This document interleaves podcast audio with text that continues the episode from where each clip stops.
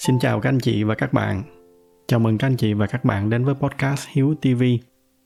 Trước khi bắt đầu cái tập ngày hôm nay thì à, tôi xin có một cái thông báo nho nhỏ. Đó là cái ngày 19 tháng 8 tới đây. nó là một cái ngày khá là đặc biệt đối với podcast của chúng ta. Đó là cái ngày mà cách đây tròn nửa năm tôi đã thu và đăng cái tập podcast đầu tiên. Nửa năm thì thật ra nó cũng không phải là một cái chặng đường quá dài, nhưng mà nó khá là đặc biệt đối với tôi – và hy vọng là nó cũng có ít nhiều đặc biệt đối với các anh chị. Chúng ta từ những cái người không có biết nhau, mỗi tối chủ nhật lại có dịp gặp nhau ở trên cái cộng đồng nhỏ này. Và gần như là cũng đã trở thành những người bạn của nhau, dù là chưa có gặp mặt lần nào. Thì nhân cái dịp này, tôi có chuẩn bị một cái tập khá là đặc biệt để chúng ta cùng ngồi lại với nhau. Coi như là một cái buổi sinh nhật mừng nửa tuổi của cái podcast của chúng ta trong cái tập đó thì à, tôi sẽ chia sẻ với các anh chị một số cái thông tin mà tôi nghĩ là cũng khá thú vị cũng như là một số cái kế hoạch sắp tới mà tôi dự định là sẽ làm cho cái cộng đồng của chúng ta. Tôi sẽ đăng cái tập này vào ngày 19 tháng 8 sắp tới, nghĩa là tối thứ năm tuần sau. Hy vọng là các anh chị sẽ đón xem. Hẹn gặp lại các anh chị và các bạn vào tối hôm đó. Còn bây giờ thì chúng ta cùng nhau bắt đầu vào cái chủ đề ngày hôm nay thì à, tuần trước tôi đã chia sẻ với các anh chị cái phần đầu của cái hành trình mà tôi đã đầu tư vào một công ty fintech ở Úc, tên là Afterpay. Thông qua đó thì à, tôi cũng đã chia sẻ với các anh chị một số cái bài học kinh nghiệm mà tôi đã đúc kết được.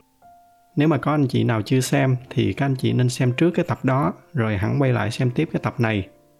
Tôi sẽ để cái link đến cái tập đó ở trên cái góc trên bên phải của cái video này cho các anh chị nào muốn xem lại trong tập ngày hôm nay thì chúng ta cùng nhau chúng ta bắt đầu tiếp cái hành trình này. Như đã chia sẻ với các anh chị ở trong tập trước thì à, tới cuối năm 2018 thì tôi chính thức trở thành một cái cổ đông của Afterpay. Và trong suốt cái năm 2019 thì cái cổ phiếu của Afterpay tăng trưởng khá là tốt.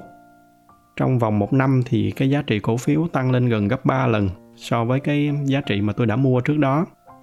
Nhưng mà đó chỉ mới là cái bước khởi đầu sau cái giai đoạn này thì tôi bắt đầu tôi phạm phải một loạt những cái sai lầm và tôi sẽ bắt đầu chia sẻ với các anh chị bằng cái sai lầm đầu tiên. Đó là tầm khoảng cuối năm 2019 thì có một hôm, vô tình là tôi đi xem một cái ngôi nhà và tôi bắt gặp được một cái ngôi nhà mà tôi khá là thích. Đặc biệt là cái giá của nó thì lại rẻ hơn giá thị trường rất là nhiều. Và cái kết quả là tôi đã quyết định mua cái ngôi nhà đó ở trong một cái thời gian khá là ngắn. Tôi còn nhớ là tôi xem cái nhà đó lúc 10 giờ sáng thì tới 3 giờ chiều là tôi đã đặt bút tôi ký hợp đồng và đặt cọc rồi. Như trong rất là nhiều những cái tập podcast trước đây, tôi thường hay chia sẻ với các anh chị là chúng ta phải luôn luôn để tiền nó đi làm việc cho mình. Đừng có để bất kỳ cái đồng tiền nhàn rỗi nào ngồi yên. Và cá nhân tôi thì tôi thực hiện rất là triệt để cái lời khuyên đó. Ngoài cái khoản quỹ dự phòng emergency và một cái khoản rainy day fund, còn lại thì trong cái tài khoản tiêu xài hàng ngày của tôi thường là không có nhiều tiền khi mà tôi đưa ra quyết định mua cái ngôi nhà đó là tôi dựa trên một cái khoản thu mà tôi dự kiến là sẽ nhận được từ một cái hoạt động đầu tư khác. Nhưng mà cái vấn đề ở đây là cái khoản thu đó nó chỉ nằm ở trong kế hoạch, chứ nó chưa có thực sự nó được chuyển về cái tài khoản của tôi. Và đây là một cái sai lầm chết người. Chính bản thân tôi xưa nay, tôi cũng luôn dặn những cái người xung quanh mình, đó là trừ khi nào tiền nó đã vô tài khoản rồi, còn lại thì mọi cái rủi ro nó đều có thể xảy ra vậy mà lần này thì tôi lại phạm phải chính cái sai lầm đó để mà bào chữa cho cái quyết định của tôi ở trong lúc đó đó, thì thật ra là cái khoản thu mà tôi nói đến lúc nãy đó, nó là một cái khoản thu gần như là chắc chắn 100% rồi. Không có ai ngờ được là cuối cùng nó lại bị trục trặc vào khúc cuối. Và chính những cái trục trặc đó, nó đã làm cho cái thời điểm mà tôi nhận được cái khoản tiền đó nó bị lùi lại.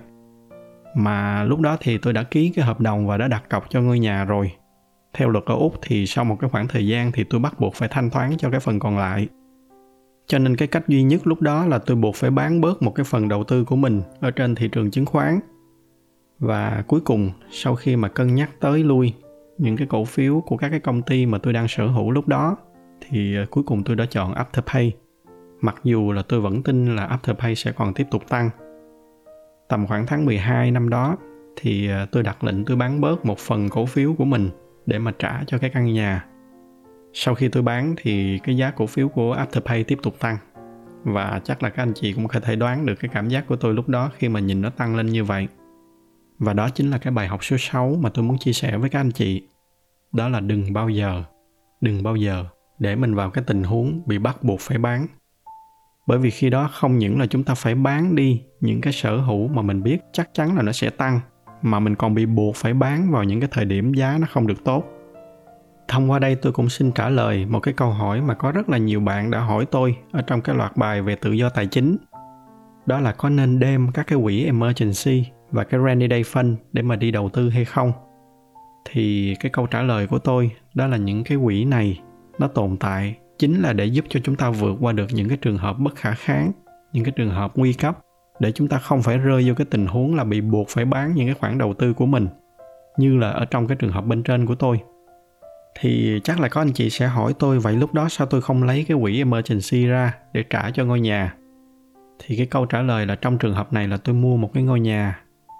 Cái mục đích của cái quỹ emergency này nó không phải là để mua nhà, mà là để chi trả cho những cái nhu cầu căn bản của chúng ta ở trong một cái khoảng thời gian nào đó.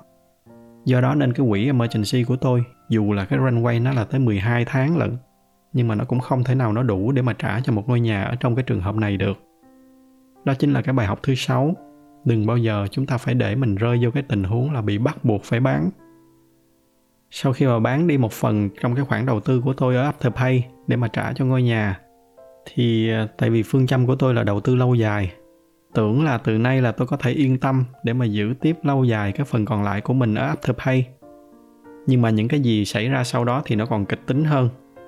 Các anh chị để ý thì các anh chị sẽ thấy là cái mốc thời gian của chúng ta nó bắt đầu nó tiến qua cái thời điểm là tháng 2 năm 2020 và chắc là ai trong chúng ta ở đây cũng nhớ là thời điểm đó là bắt đầu xảy ra cái sự kiện gì.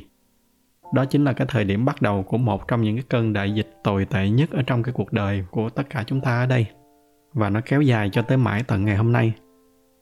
Cái kết quả là khi mà dịch bệnh nó bắt đầu nó bùng phát, thì tất cả các cái thị trường tài chính ở trên toàn cầu nó đều cắm đầu nó đi xuống hết. Từ thị trường mỹ cho tới thị trường châu âu và tất nhiên là ở úc cũng vậy. Chung số phận với tất cả các cái cổ phiếu ở trên thị trường lúc đó thì cổ phiếu của Afterpay cũng cắm đầu đi xuống. Từ khoảng 40 đô la một cổ phiếu, nó xuống cái ào, có những thời điểm chỉ còn có 8 9 đô một cổ phiếu nghĩa là nó còn thấp hơn cả cái giá mà tôi đã mua từ cách đó gần 2 năm. Mà bản thân tôi lúc đó thì lại vừa hoàn tất xong cái việc mua căn nhà, cho nên hiển nhiên là tôi cũng không còn cái đồng vốn nhàn rỗi nào để mua vô nữa. Cái thời điểm này chính là cái thời điểm mà các cái nhà đầu tư ngắn hạn, họ bắt đầu họ bán đổ, bán tháo. Còn các cái nhà đầu tư dài hạn thì họ âm thầm họ mua vô. Chắc là các anh chị còn nhớ là ở trong cái tập trước, tôi có nhắc tới cái câu nói của ông Warren Buffett đó là khi mà mọi người sợ thì mình hãy tham lam. Nhưng mà cái vấn đề là lúc đó tôi không còn vốn nhàn rỗi để mà tham lam nữa. Thậm chí là có lúc tôi đã nghĩ tới cái việc là lấy những cái khoản quỹ dự phòng của mình ra để mà đầu tư.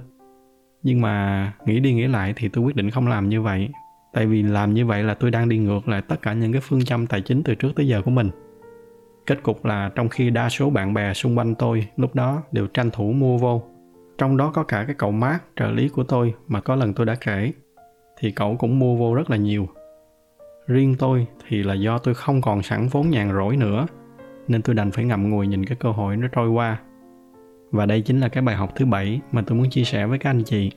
Cũng chính là cái bài học kinh nghiệm mà tôi đã chia sẻ với các anh chị ở trong cái tập số 25 đó là đừng bao giờ các anh chị để mình phải lâm vô cái trạng thái là mình phải ngậm ngùi nhìn cái cơ hội nó trôi qua chỉ bởi vì mình không có vốn để đầu tư.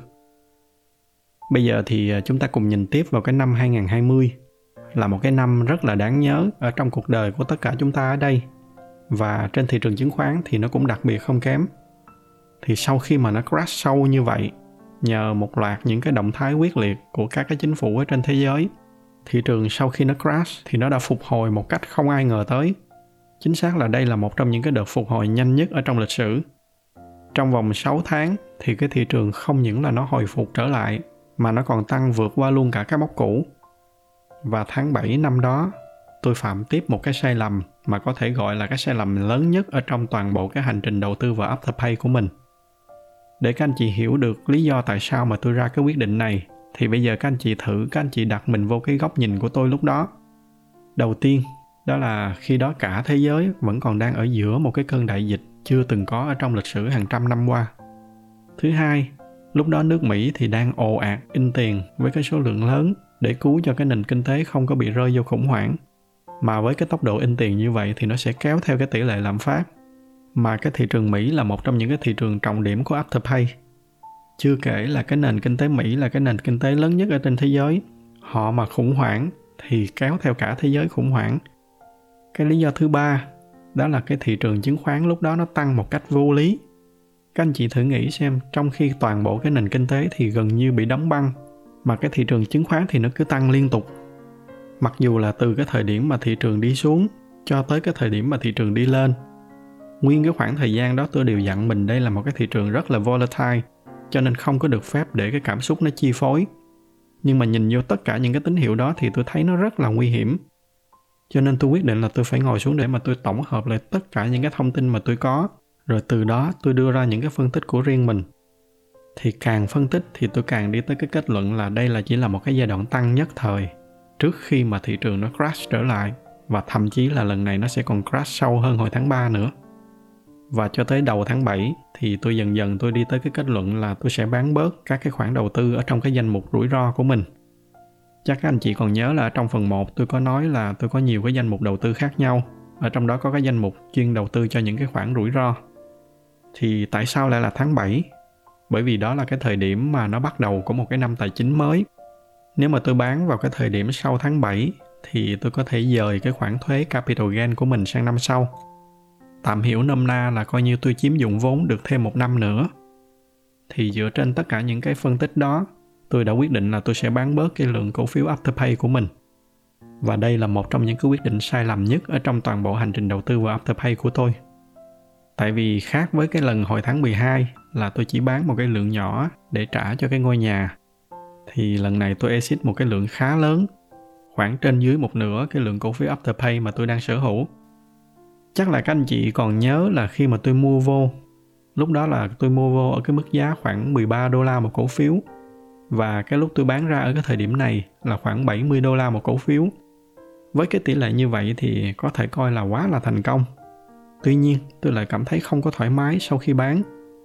Cái lý do đó là bởi vì sau khi mà bình tâm suy nghĩ lại thì tôi chợt nhận ra là đó là cái lần đầu tiên mà tôi đã vi phạm những cái nguyên tắc cốt lõi trong đầu tư của mình từ xưa tới nay thứ nhất đó là hiểu những cái gì mà mình đang đầu tư để mà xác định là mình có niềm tin vào công ty đó hay không và thứ hai sau khi mà đã hiểu rõ rồi đã có cái niềm tin rồi thì chỉ đầu tư dài hạn không có nhìn vào ngắn hạn không có bị sao nhãn bởi những cái sự kiện dọc đường thì cái điểm thứ nhất đó là tôi đã bắt đầu toàn bộ cái hành trình này bằng cái việc tìm hiểu rất là rõ về công ty như là ở trong phần 1 tôi đã chia sẻ khá kỹ với các anh chị, đó là tôi đã dành ra 2 năm để mà tìm hiểu trước khi mà đầu tư vào Afterpay. Và cho tới cái lúc mà tôi bán thì tôi nhận ra là tôi vẫn có niềm tin Afterpay là một cái công ty tốt. Bên cạnh đó, cái yếu tố thứ hai là cái phương châm đầu tư của tôi từ xưa tới nay luôn luôn là dài hạn.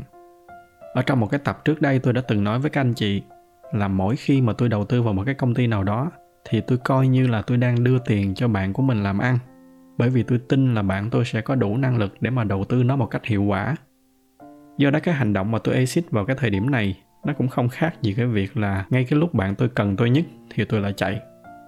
Nghe nó hơi drama, nhưng mà thật sự là tôi có cảm giác như vậy. Cho nên cái việc mà tôi bán đi một cái lượng lớn cổ phiếu của mình lúc đó, nó hoàn toàn đã đi ngược lại với những cái phương châm đầu tư của tôi từ xưa tới nay. Đó là cái lý do mà nó làm cho tôi cảm thấy không có thoải mái, kể cả sau khi mà tôi đã exit với một cái tỷ lệ lợi nhuận khá là lớn như vậy. Nhưng mà cũng nhờ những cái suy nghĩ đó mà tôi có dịp tôi nhìn lại những cái phân tích của mình và tôi dần dần nhận ra là cái thời điểm đó, tôi đã tính toán mọi thứ ở trong một cái trạng thái mà ở trong tâm lý học người ta gọi là confirmation bias. Và đây là một cái sai lầm chết người. Confirmation bias là khi mà chúng ta đã kết luận một cái điều gì đó ở trong đầu rồi, thì những cái tính toán sau đó của chúng ta nó sẽ có cái xu hướng nó tập trung vào những cái chứng cứ ủng hộ cho cái kết luận đó và song song đó thì nó dễ bỏ qua những cái chứng cứ theo cái hướng ngược lại so với những gì mà chúng ta đã kết luận. Và khi mà loại ra được những cái confirmation bias này rồi, thì tôi mới bắt đầu tôi có những cái góc nhìn công tâm hơn. Tôi nhận ra là afterpay sau cùng thì nó là một cái công ty fintech. Ở trong đại dịch sẽ có những công ty gặp khó khăn, nhưng mà cũng lại là cái cơ hội cho những cái công ty technology mà Afterpay là một trong số đó. Chưa kể là nếu mà cái nhận định này của tôi là sai thì có thể là cái nền kinh tế nó bị khó khăn ở trong vài năm nhưng mà ở trong dài hạn thì thế giới kiểu gì rồi cũng sẽ phải hồi phục trở lại và trên hết tất cả như nãy tôi có nói đó là tôi vẫn còn niềm tin vào cái mô hình kinh doanh và cái đội ngũ của Afterpay. Có thể ở trong ngắn hạn họ sẽ bị gặp khó khăn, nhưng mà trong dài hạn thì tôi tin là họ sẽ vẫn còn tiếp tục phát triển. Và sau cùng thì dù sao đi nữa, đây vẫn là cái khoản đầu tư nằm ở trong cái danh mục high risk high return. Mà ngay từ đầu tôi đã xác định high risk high return, nghĩa là tôi sẵn sàng chấp nhận cái rủi ro dù có mất đi cũng không sao. Thì với tất cả những cái suy nghĩ đó, sau một thời gian bình tâm suy nghĩ trở lại thì tôi quyết định là tôi sẽ mua lại cái lượng cổ phiếu mà mình đã bán ra bây giờ nhìn lại thì sau một loạt những cái quyết định sai lầm vừa qua thì tới cái đoạn này tôi đã có một cái quyết định đúng nhưng mà thật ra nó không phải là do tôi giỏi hay là do tôi hay gì. Lúc đó thì cả thế giới vẫn đang chìm ở trong đại dịch. Tình hình thì cũng không có gì sáng sủa hết. Lúc đó không có ai biết chắc được là ở trong tương lai nó sẽ xảy ra cái chuyện gì nữa. Sở dĩ mà tôi đưa ra được cái quyết định đó đơn giản chỉ bởi vì là xưa nay tôi có một loạt những cái nguyên tắc đầu tư của mình và tôi luôn luôn bám sát theo những cái nguyên tắc đó.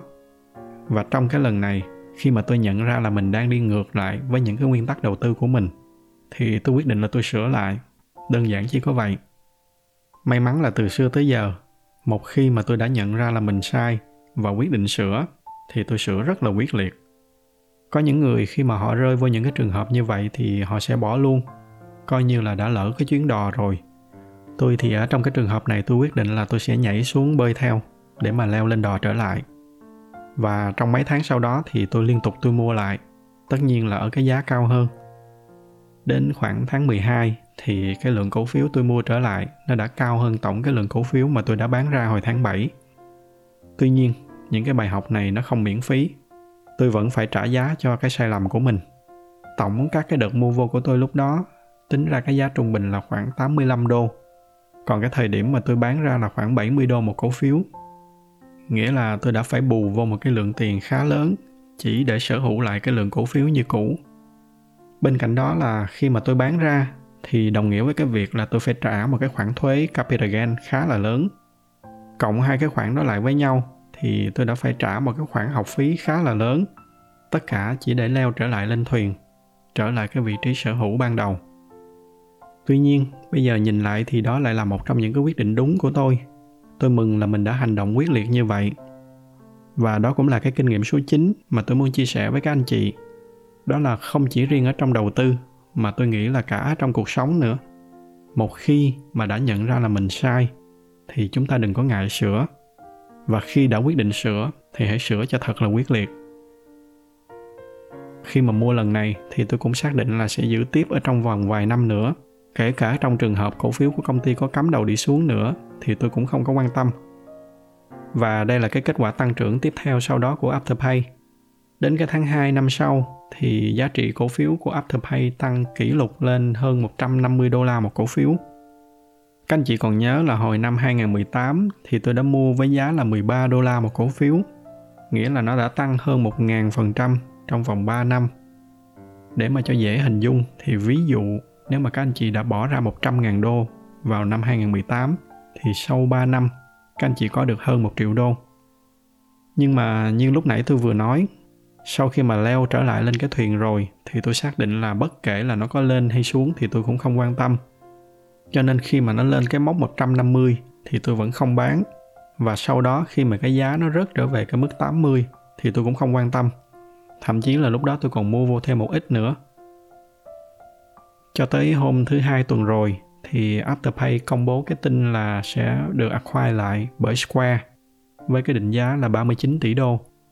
Là cái thương vụ lớn nhất trong các cái giao dịch mua bán sát nhập ở trong lịch sử thị trường chứng khoán ở Úc và ngay lập tức sau đó thì cổ phiếu Afterpay tăng liên tục. Khi mà tôi làm cái tập này, kết thúc cái phiên giao dịch hôm thứ sáu vừa rồi thì giá cổ phiếu của Afterpay đang ở cái mức là 132 đô la cho một cổ phiếu. Và đó là toàn bộ cái hành trình đầu tư vào Afterpay của tôi cho tới ngày hôm nay. Nhưng mà chắc là các anh chị cũng đoán được là tôi sẽ không có dừng lại tại đó. Bây giờ thì chúng ta cùng nhau, chúng ta nhìn lại toàn bộ cái hành trình cùng những cái bài học mà tôi đã rút ra được từ những cái ngày đầu tiên. Bài học đầu tiên, đó là chúng ta chỉ nên đầu tư vào những cái gì mà mình thực sự hiểu rõ.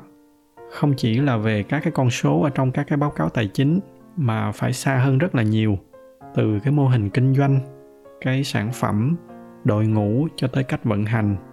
Và hãy dành thiệt là nhiều thời gian để mà đào bới thật là kỹ mọi cái thông tin từ mọi cái nguồn mà các anh chị có thể tiếp cận được tiếp theo đó là có một cái chiến lược rõ ràng để mà phân chia các cái danh mục đầu tư của mình ứng với cái mức độ rủi ro của từng loại đầu tư. Bài học số 3 đó là một khi mà đã quyết định đầu tư thì đừng có ngồi đợi. Hãy nhớ là time in the market luôn luôn tốt hơn là timing the market. Số 4 khi mà thị trường đi xuống thì đừng có panic, đừng có sợ. Hãy xem đó là một cái cơ hội để mua vô thêm ở cái mức giá discount. Rồi một khi đã mua thì hãy nhớ là mua theo cái phương châm là mua chậm, bán nhanh. Và từ cái câu chuyện mua nhà của tôi thì không chỉ riêng ở trên thị trường chứng khoán mà trong bất kỳ cái hoạt động kinh doanh nào, đừng bao giờ đặt mình vô cái tình huống là bị buộc phải bán. Bài học số 7 đó là đừng để bản thân mình vô cái trạng thái phải ngậm ngùi nhìn cái cơ hội nó trôi qua chỉ bởi vì không có vốn để đầu tư. Số 8 đó là đừng để cái cảm xúc nó chi phối những cái phân tích của mình. Với tôi thì sau cái sai lầm đợt đó thì tôi đã ngồi xuống và xây dựng riêng cho mình những cái phương pháp phân tích mới để mà nó tránh triệt để cái việc này. Và từ đó nó đã giúp tôi rất là nhiều cho các cái hoạt động đầu tư sau này. Số 9 đó là khi mà đã nhận ra là mình sai thì hãy quyết liệt sửa khi mà đã nhận ra là mình đã bước xuống lộn bến rồi, thì đừng có đứng nhìn theo, mà hãy nhảy xuống, bơi theo cho bằng được. Cái bài học này tôi không chỉ áp dụng cho kinh doanh, mà cả trong cuộc sống. Chắc chắn là ai trong chúng ta rồi cũng sẽ mắc sai lầm. Quan trọng là cái cách mà chúng ta đối mặt với những cái sai lầm đó như thế nào. Và cuối cùng, số 10 đó là sự kiên nhẫn. Nhìn vào dài hạn. Các anh chị có thể thấy là toàn bộ cái hành trình của tôi từ những cái ngày mà tôi bắt đầu nghiên cứu về công ty vào những cái năm 2016 cho tới khi mà tôi đặt cái lệnh mua đầu tiên vào năm 2018 cho tới hôm nay là hơn 5 năm. Và trong tương lai thì tôi vẫn sẽ còn tiếp tục đồng hành với Afterpay thông qua Square. Do đó, nếu mà có cái lời khuyên cho các bạn trẻ mới bắt đầu đầu tư thì tôi khuyên các bạn là đừng có chạy theo những cái phương pháp làm giàu nhanh ở trong một sớm một chiều mà hãy tập trung cho cái thói quen kiên trì và nhìn vào dài hạn. Tôi có thể cam đoan với các bạn là cái việc gì cũng vậy, không riêng gì ở trong cái hoạt động đầu tư. Có cái sự kiên trì và có cái phương pháp đúng thì nó đều sẽ mang lại cái trái ngọt cho các bạn. Đó cũng là cái lý do mà vì sao tôi để cái bài học số 1 và số 10 là màu vàng. Bởi vì theo tôi, đó là hai bài học quan trọng nhất trong 10 bài học này. Trong toàn bộ cái hành trình đầu tư này, tôi cố ý để cho các anh chị thấy là tôi đã phạm phải không ít sai lầm. Rất nhiều sai lầm ở trong số đó là những cái sai lầm chí mạng. Nhưng chính nhờ có cái số 1 và số 10 nên nó đã giúp mang tới cho tôi cái trái ngọt ngày hôm nay – đó là 10 bài học mà tôi đã rút tỉa ra được từ chính cái hành trình thực tế của mình. Và đó là toàn bộ những cái ý mà tôi muốn chia sẻ với các anh chị và các bạn ở trong tập ngày hôm nay. Tôi quyết định chọn cái hành trình với Afterpay bởi vì nó có rất là nhiều cái ví dụ cụ thể, rất là gần với những cái sai lầm căn bản mà nhiều người thường mắc phải. Tôi không có dám nói mình là người đầu tư chuyên nghiệp hay là giỏi giang gì. Tôi chỉ dám nhận là mình đã thực hiện cái hoạt động đầu tư này ở trong một cái thời gian cũng khá dài. Tuy nhiên, như các anh chị thấy, kể cả một cái người đầu tư khá lâu như tôi, nhưng mà vẫn mắc những cái sai lầm hết sức cơ bản như vậy. Do đó nên các anh chị nào mà mới đầu tư thì phải hết sức cẩn thận tôi chia sẻ những cái sai lầm này của mình thì nó cũng không khác gì là tôi đang vạch áo cho người xem lưng. Nhưng mà tôi không có ngại cái việc đó, bởi vì thật ra thì tôi cũng không có cái nhu cầu chứng minh là mình giỏi hay là mình dở với ai. Quan trọng là những cái gì mà tôi chia sẻ nó có giúp được cho các anh chị hay không. Và tôi nghĩ là những cái bài học căn bản, những cái sai lầm như vậy, nó sẽ mang lại nhiều giá trị hơn cho các anh chị. Thay vì là tôi cứ ngồi kể những cái quyết định đúng của mình, chỉ để cố chứng tỏ là mình đã hay, đã giỏi như thế nào mà tôi thì tôi hoàn toàn không có cái nhu cầu đó. Dạo gần đây thì ở việt nam mình có quá là nhiều những cái góc nhìn sai lệch về các cái hoạt động đầu tư. Mà phần đông những cái hoạt động đó đều là đánh vào những cái tâm lý muốn làm giàu sớm mà lại lười đầu tư cho kiến thức. Tôi thì tôi thường hay chia sẻ với những người xung quanh mình, đó là cái thị trường chứng khoán, nó là cái nơi mà chúng ta có thể đổi kiến thức để lấy tiền, nếu chúng ta có kiến thức.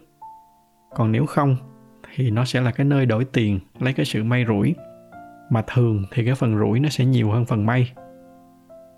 Tôi hy vọng là qua cái tập podcast ngày hôm nay, nó đã giúp cho các anh chị và đặc biệt là các bạn trẻ hiểu thêm đôi chút về cái hoạt động đầu tư này một cách chính xác hơn. Từ đó, tránh được những cái suy nghĩ làm giàu sớm dựa trên may rủi. Có cái cách hiểu đúng thì nó sẽ giúp cho các bạn có được cái hành động đúng. Đó là tập trung xây dựng kiến thức rồi sau đó đầu tư dựa trên chính những cái kiến thức đó. Đầu tư nó luôn luôn có cái yếu tố may rủi ở trong đó. Tuy nhiên, một khi mà đã có kiến thức, thì kể cả trong cái trường hợp thất bại, thì chúng ta cũng biết vì sao mà chúng ta thất bại, vì sao mà chúng ta mất tiền. Để từ đó chúng ta rút kinh nghiệm cho lần sau. Còn một khi mà đã không có kiến thức, thì may rủi nó sẽ luôn luôn là may rủi. Tuy có chuẩn bị một cái bản tóm tắt những cái bài học mà tôi đã chia sẻ trong cái loạt bài này tôi sẽ để cái tài liệu đó ở trên cái phần thư viện của website hiếu.tv anh chị nào muốn đọc thêm thì có thể lên đó để tải về. Còn cái tập ngày hôm nay thì tôi xin kết thúc tại đây. Nếu mà thấy những cái nội dung này là hữu ích thì nhờ các anh chị chia sẻ thêm cho bạn bè và người thân của mình. Ngoài ra thì như thường lệ, bởi vì cái giải thuật của youtube, họ ưu tiên cho những cái video có nhiều like. Do đó nên nếu mà thích cái video này thì nhờ các anh chị bấm thêm vào cái nút like để giúp cho podcast của chúng ta có nhiều người biết hơn nữa. Xin cảm ơn sự theo dõi của các anh chị. Chúc các anh chị có một buổi tối cuối tuần vui vẻ bên người thân và gia đình.